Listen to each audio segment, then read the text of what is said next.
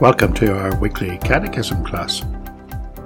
This lesson is a weekly look at the Heidelberg Catechism to help us to learn Christian doctrine with a warm and a practical application. Every lesson has an accompanying study guide. The web link to find that guide is in the episode notes.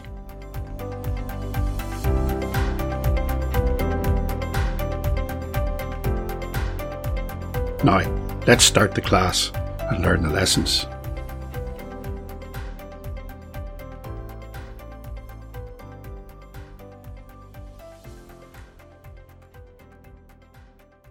Welcome to our Catechism class. In this lesson, we're looking at Lord's Day 3, question 6 in the Heidelberg Catechism. In our last class on Lord's Day 2, we learned that we are miserable, wretched sinners, condemned under the law of God which we have wilfully broken.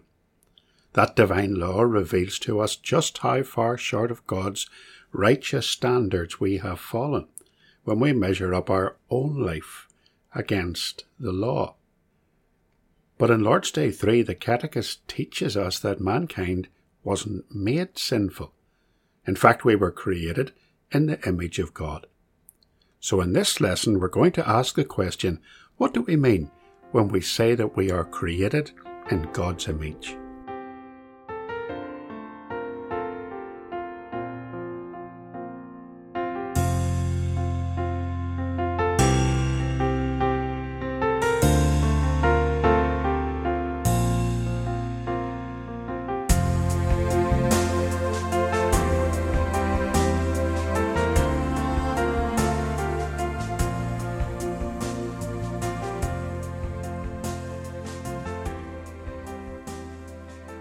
Question 6, the Catechist asks, Did God then create man so wicked and perverse? The answer we must give is no. On the contrary, God created man good and in his image. So we're going to talk about the image of God, and we're going to look first of all at our unique dignity as human beings. In what way did God make us different from the rest of creation? You'll have heard modern ecological thinkers saying that mankind is a blight on the planet, that we are a plague, that we have overrun the planet for there's far too many of us, that we are stripping the planet of its resources, destroying the ecosystems that keep nature in balance. That's a result of Darwinian evolutionary theories. They see mankind as being just another species of animal, a more highly evolved ape who has wrestled himself to the top of the food chain and is devouring everything below him. That's a truly satanic viewpoint. It's far removed from the biblical ideas of the intrinsic value of mankind. We're going to read from the scriptures, from Genesis chapter 1 and verse 26. And God said, Let us make man in our image, after our likeness. And let them have dominion over the fish of the sea, and over the fowl of the air, and over the cattle, and over all the earth, and over every creeping thing that creepeth upon the earth. So God created man in his own image. In the image of God created he him. Male and female created he them. And God blessed them. And God said unto them, Be fruitful and multiply, and replenish the earth and subdue it, and have dominion over the fish of the sea, and over the fowl of the air, and over every living thing that moveth upon the earth. And God said, Behold, I have given you every herb bearing seed, which is upon the face of all the earth, and every tree, in the which is the fruit of a tree yielding seed. To you it shall be for meat. And to every beast of the earth, and to every fowl of the air, and to everything that creepeth upon the earth, wherein there is life, I have given every green herb for meat. And it was so. And God saw everything that he had made, and behold, it was very good. And the evening and the morning were the sixth day. Now you can see from that that we're set above the rest of creation. Let's explore some of the reasons why being made in the image of God makes us different and unique among creation and privileged beings. We are created in God's image. That's a special image. Can you imagine how pleased I was when someone said that Jude is the spitting image of his granda? And then can you imagine how disappointed I was when I found out that they really meant his other granda? How can we say that we're created in God's image? Let's be careful here that we don't reverse the order and start to think about God in our image. God is a spirit. God is not like us. Isaiah 46 and verse 5 says, To whom can you compare and liken me? Tell me whom you think I resemble so that we can be compared. So when we say we are made in God's image, we're not saying that God is like us, that he looks like us or dresses like us, but rather we're saying that we are like him that there are certain of his attributes and characteristics that he has bestowed upon us also. The Catechist actually singles out two of those attributes for special mention.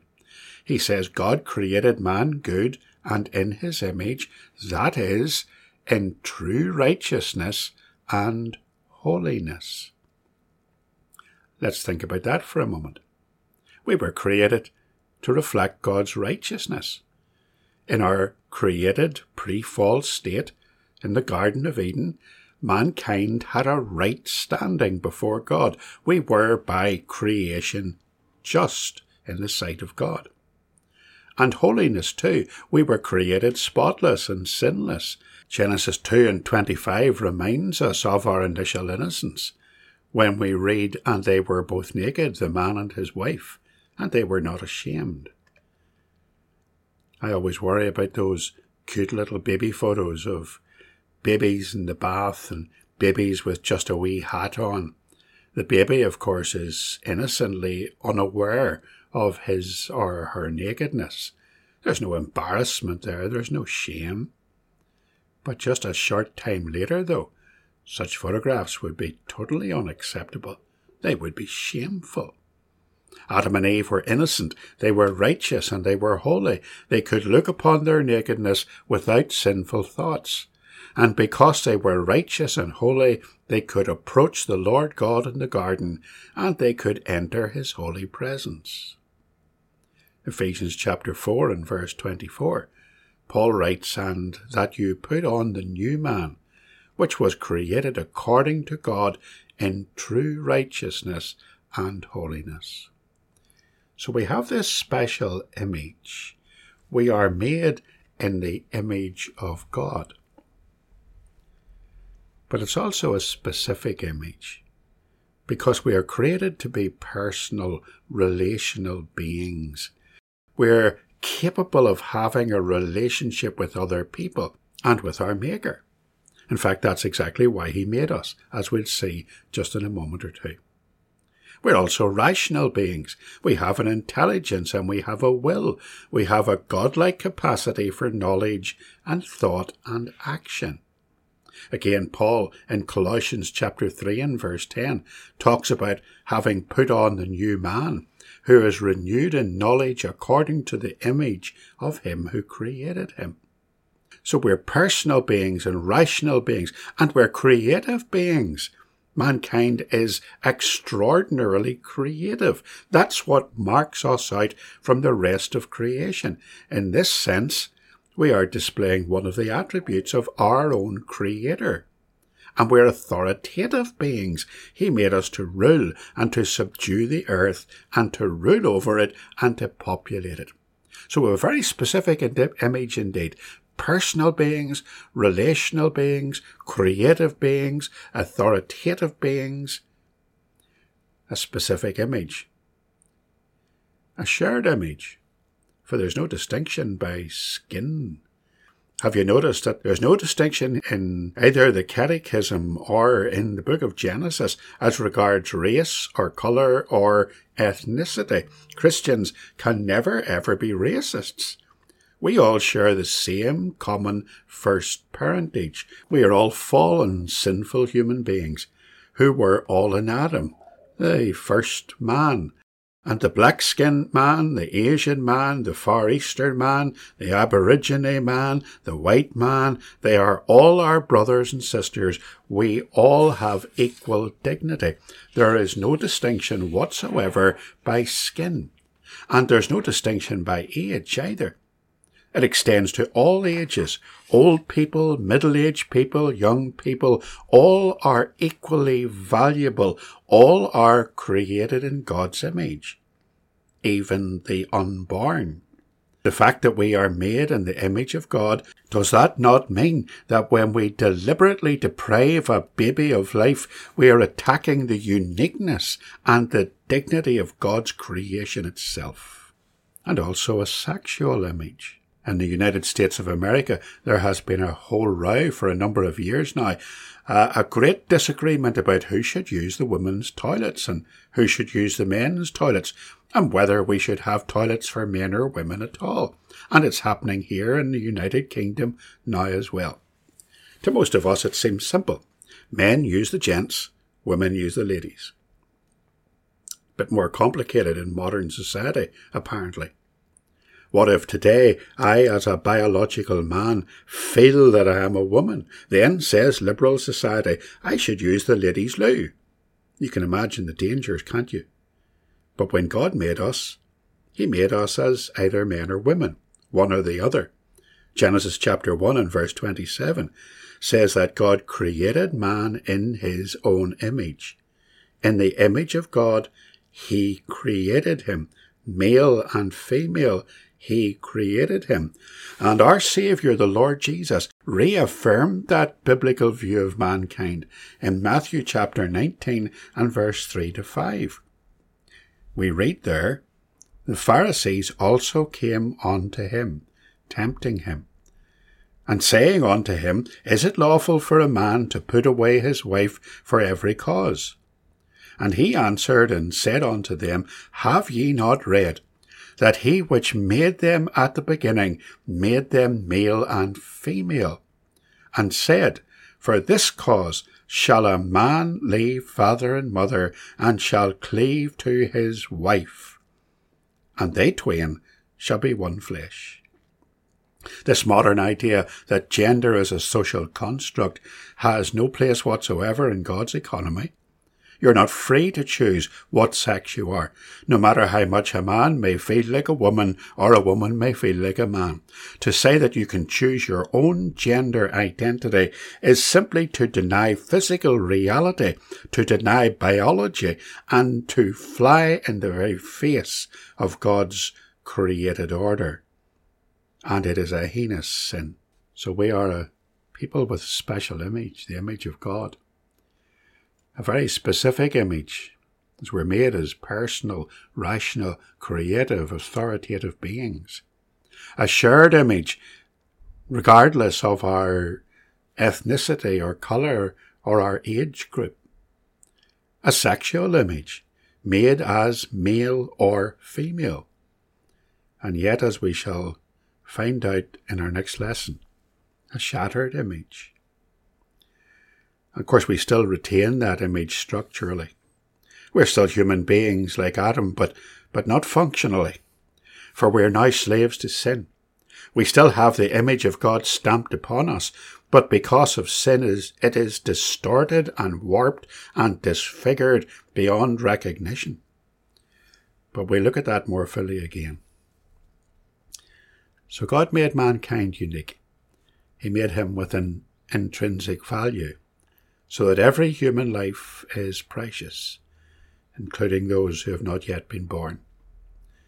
The psalmist celebrates this in Psalm 8, in verse 3 to 8. When I consider thy heavens, the work of thy fingers, the moon and the stars which thou hast ordained, what is man that thou art mindful of him, and the Son of Man that thou visitest him?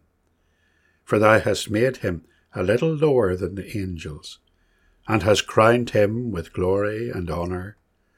Thou madest him to have dominion over the works of thy hands. Thou hast put all things under his feet, all sheep and oxen, yea, and the beasts of the field, the fowl of the air, the fish of the sea, and whatsoever passeth through the paths of the seas. We were created in the image of God.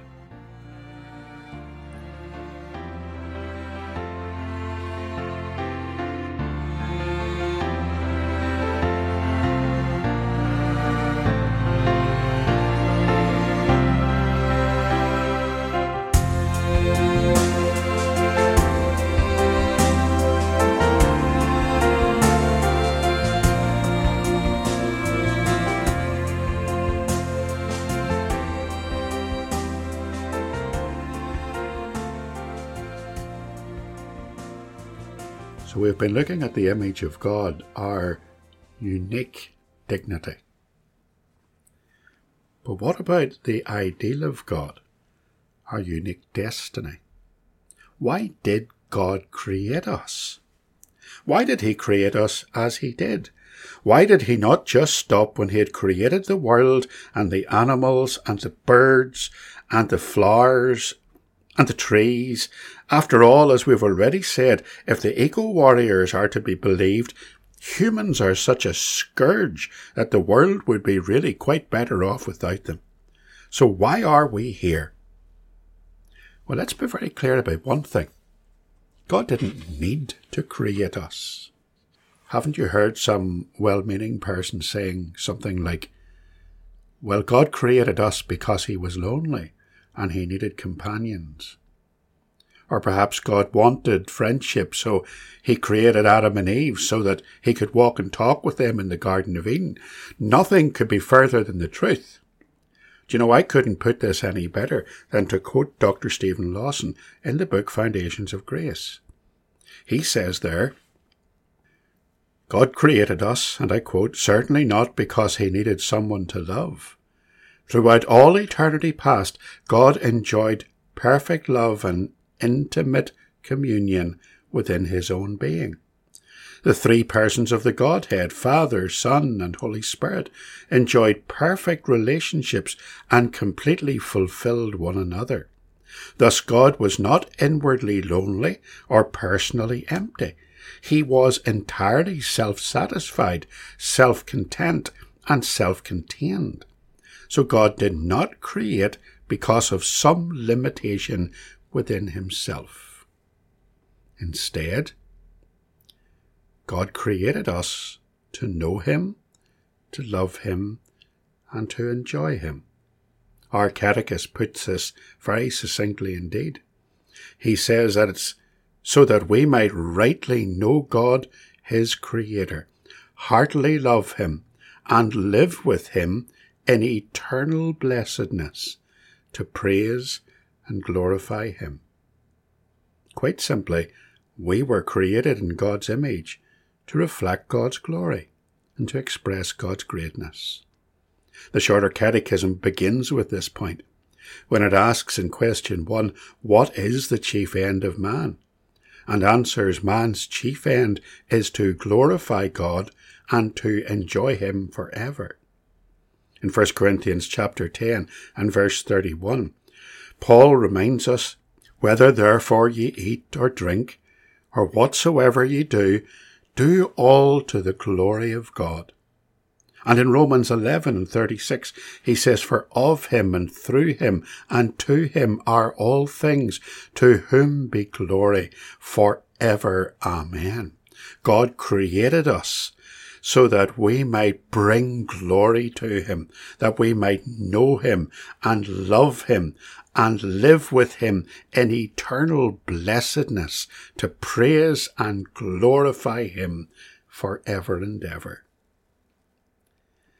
So the scriptures teach us that we are created in the image of God with a unique purpose. In our next class, we'll move on to questions 7 and 8 and remind ourselves of what happened next.